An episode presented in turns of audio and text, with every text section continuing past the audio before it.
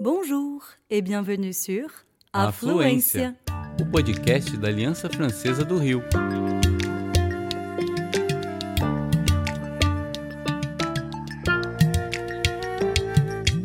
Você está ouvindo Tête à Tête. entrevistas em francês ou português.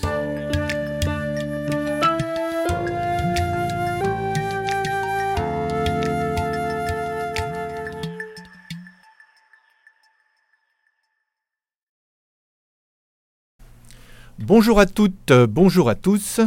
Vous êtes bien sur Affluencia, le podcast de l'Alliance française de Rio et des Alliances françaises du Brésil. Je suis particulièrement heureux aujourd'hui d'être avec vous pour ce nouvel épisode de Tête à Tête, une série d'entretiens avec les invités qui font la francophonie à Rio et au Brésil. Aujourd'hui, je reçois Christian Pouillaude. Bonjour Christian, comment allez-vous?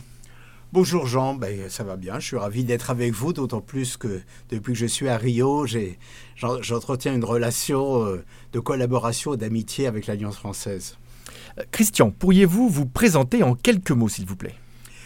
Mais écoutez, euh, j'ai eu deux grandes parallèles dans ma vie, si je puis dire. Euh, mon entreprise, Renault, où j'ai travaillé pendant 40 ans, et le Brésil. Le Brésil, c'est une longue histoire d'amour qui a commencé en 1977, la première fois que j'ai mis les pieds au Brésil. Après, je suis marié avec une Brésilienne, une carioca. Et depuis, donc, euh, ma vie a été marquée par cette relation avec le Brésil. Euh, D'abord, euh, on, reviendra sur ce sujet en animant une émission sur le Brésil à Radio Latina dans les années 80. Et puis, ces deux parallèles ont fini par se rejoindre quand même. Et en 2005, je suis venu travailler au Brésil pour mon entreprise, donc à Curitiba et à São Paulo. Et depuis une dizaine d'années, j'ai pris ma retraite et j'ai choisi de la passer ici à Rio de Janeiro. Euh, Christian, une vie très très riche, une vie euh, qui se passe euh, des deux côtés de l'Atlantique, une vie étroitement liée, comme vous le soulignez, au Brésil. Pouvez-vous nous raconter votre rencontre avec ce pays? Eh ben, je suis arrivé au Brésil en passant par l'Afrique, parce que- ce qui a une certaine logique historique. J'ai fait ma, coopération à Dakar et j'avais un ami euh, était à Dakar et qui ne rêvait que d'une seule chose, c'est d'aller au Brésil. Effectivement, il est allé au Brésil, euh, s'installer à Salvador da Bahia et m'envoyait un message en me disant Viens, c'est merveilleux, c'est magnifique, c'est formidable, il faut absolument que tu viennes ici.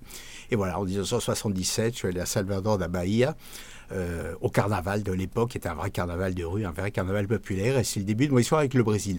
Pas tout à fait, parce que auparavant, dans les années 70, j'avais déjà rencontré la musique brésilienne.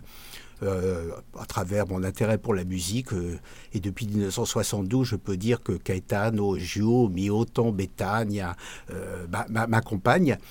Et, donc j'avais cette, passion, cet intérêt pour, le, Brésil, notamment à travers mes amis brésiliens, un certain nombre d'exilés politiques dans ces années 70, qui m'avaient fait découvrir la musique brésilienne. Mais c'est vraiment à partir de ces années 70, et puis la rencontre avec ma femme, que je suis venu très régulièrement au Brésil, et qu'a surgi cette opportunité aussi donc d'avoir une émission pour faire découvrir la musique brésilienne que j'aimais aux Français. Christian, vous êtes un véritable homme de la Renaissance avec beaucoup de cordes à votre arc ou à votre guitare. On parle largement d'une douze cordes au minimum puisque vous avez été euh, dans les affaires, dans l'industrie automobile où vous avez occupé des fonctions importantes et vous avez toute une vie euh, culturelle, une vie que vous avez passée euh, à la radio, sur une radio française dans les années 80, la grande époque des radios libres. Pourriez-vous nous expliquer un petit peu ce concept de radio libre Oui, c'est une époque, je, vous parle d'un temps que les, moins de 60 ans ne peuvent pas connaître. Euh, c'est une épo- à l'époque, sur la banque d'FM française, il n'y avait que des, radios d'État.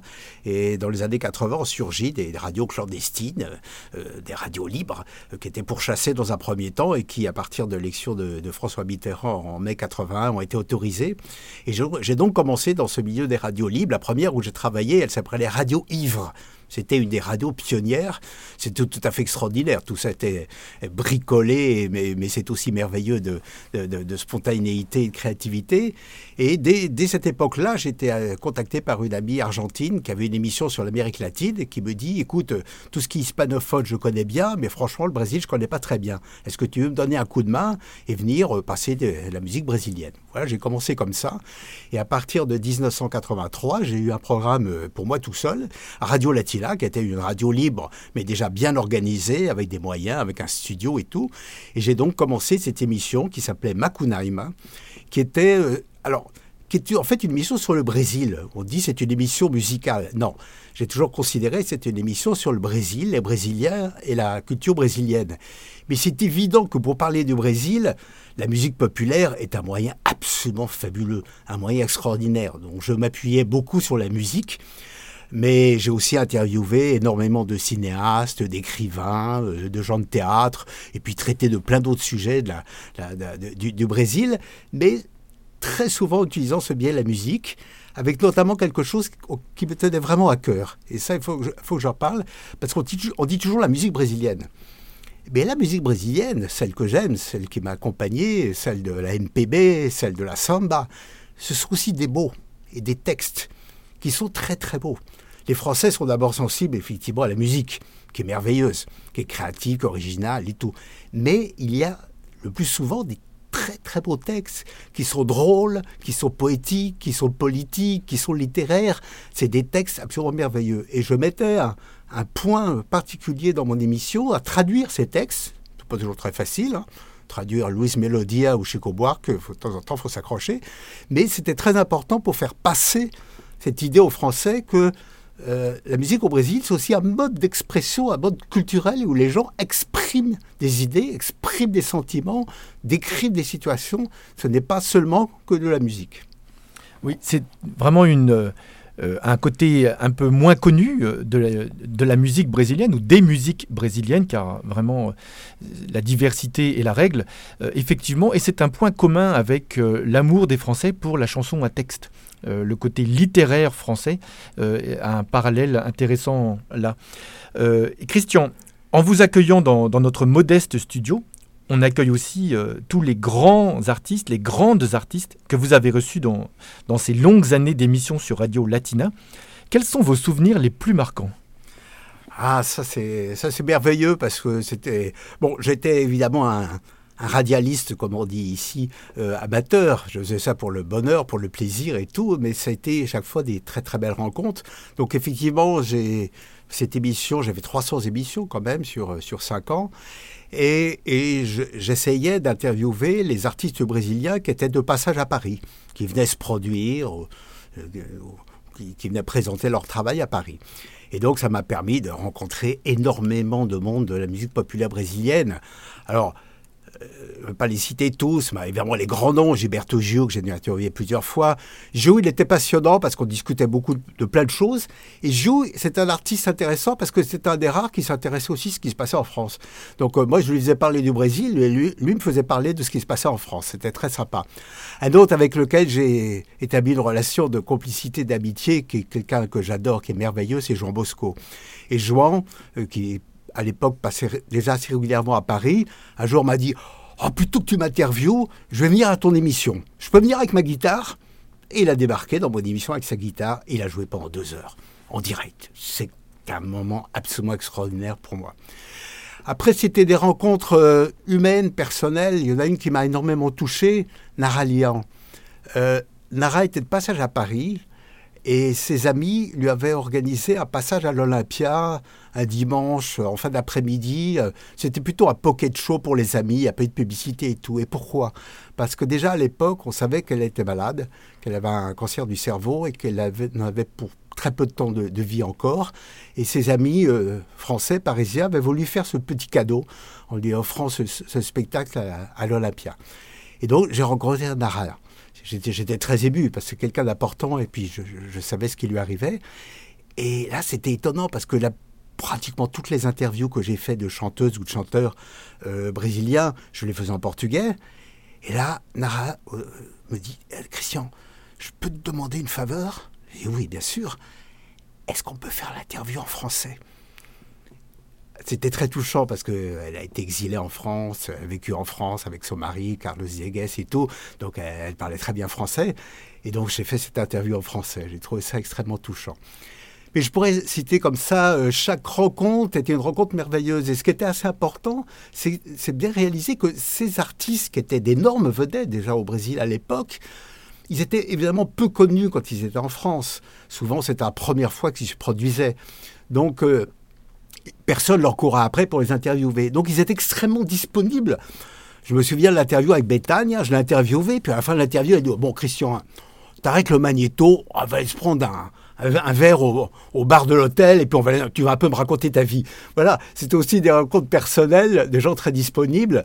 Euh, il y a aussi quelqu'un euh, dont je tiens à parler parce que c'était c'est un conteur merveilleux.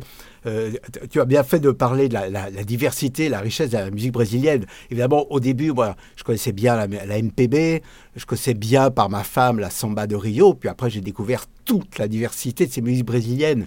Et j'ai eu un, un interprète formidable de cette merveilleuse musique du Nord-Est, c'était Alceo Valença. Et alors là, quand on branche Alceo et qu'il commence à parler, c'est merveilleux. Ça peut durer des heures et c'est des histoires et des histoires qu'il raconte. Et Alceo était devenu un, complice que j'interviewais plusieurs fois et j'adorais le faire parler parce que c'était toujours des histoires merveilleuses qu'il nous racontait. Euh, des souvenirs euh, vraiment qui, font, qui chatouillent les oreilles, si je peux m'exprimer ainsi. Euh, y a-t-il des regrets ou quels sont les grands absents de cette liste infinie? Alors, il y a, d'autres artistes. Il y en a un que je vais citer que je n'ai pas interviewé, mais j'ai vécu quelque chose d'exceptionnel. J'ai passé 24 heures avec Jean Gilberto. Il n'y a pas beaucoup de gens qui peuvent raconter ça. Euh, il venait, euh, euh, il allait chanter au festival d'Antibes Jean Lépin. et c'était une amie à moi qui organisait ce, festival. Et elle me dit, oh là là, Christian, il y a Jean qui vient, mais il vient d'Italie. Et en Italie, il n'a pas chanté parce qu'il se sentait pas bien. Et à la dernière minute, il a fait faux bon. Donc, tu vas le chercher à l'aéroport de Nice, tu passes 24 heures avec lui, tu fais tout ce qu'il a envie mais tu l'amènes sur scène pour qu'il soit sur scène le soir. Euh, il a commencé à, après, après Antonio Carlos Jobim, c'est pas mal, vers minuit, et il faut qu'il chante. Et donc, je suis allé chercher mon Jean Gilberto à l'aéroport et j'ai passé euh, pratiquement toute la journée euh, avec lui euh, à discuter, assister aux répétitions dans sa chambre d'hôtel, à parler de plein de choses, à aller faire quelques courses pour lui et tout. C'est un moment tout à fait étonnant, donc de, complicité comme ça très naturelle. Je lui ai évidemment pas dit parler du tout que je pouvais être journaliste interviewé, c'était pas le sujet, mais voilà, c'était pas une interview, mais une très belle rencontre. Dans, la seule interview que je regrette un peu, c'est Caetano, parce que de façon assez curieuse, dans les années où j'avais mon émission de radio, Caetano n'est pas venu chanter à Paris. Bon, il, ne venait pas tout le temps, mais là, il n'est pas venu pendant ces cinq ans. Mais voilà, mais c'est toujours bien d'avoir des regrets. C'est toujours bien d'avoir des regrets plutôt que des remords. Merci beaucoup Christian. Euh, vous étiez sur euh, Affluencia, le podcast de l'Alliance française de Rio et du réseau des alliances françaises du Brésil. À très bientôt.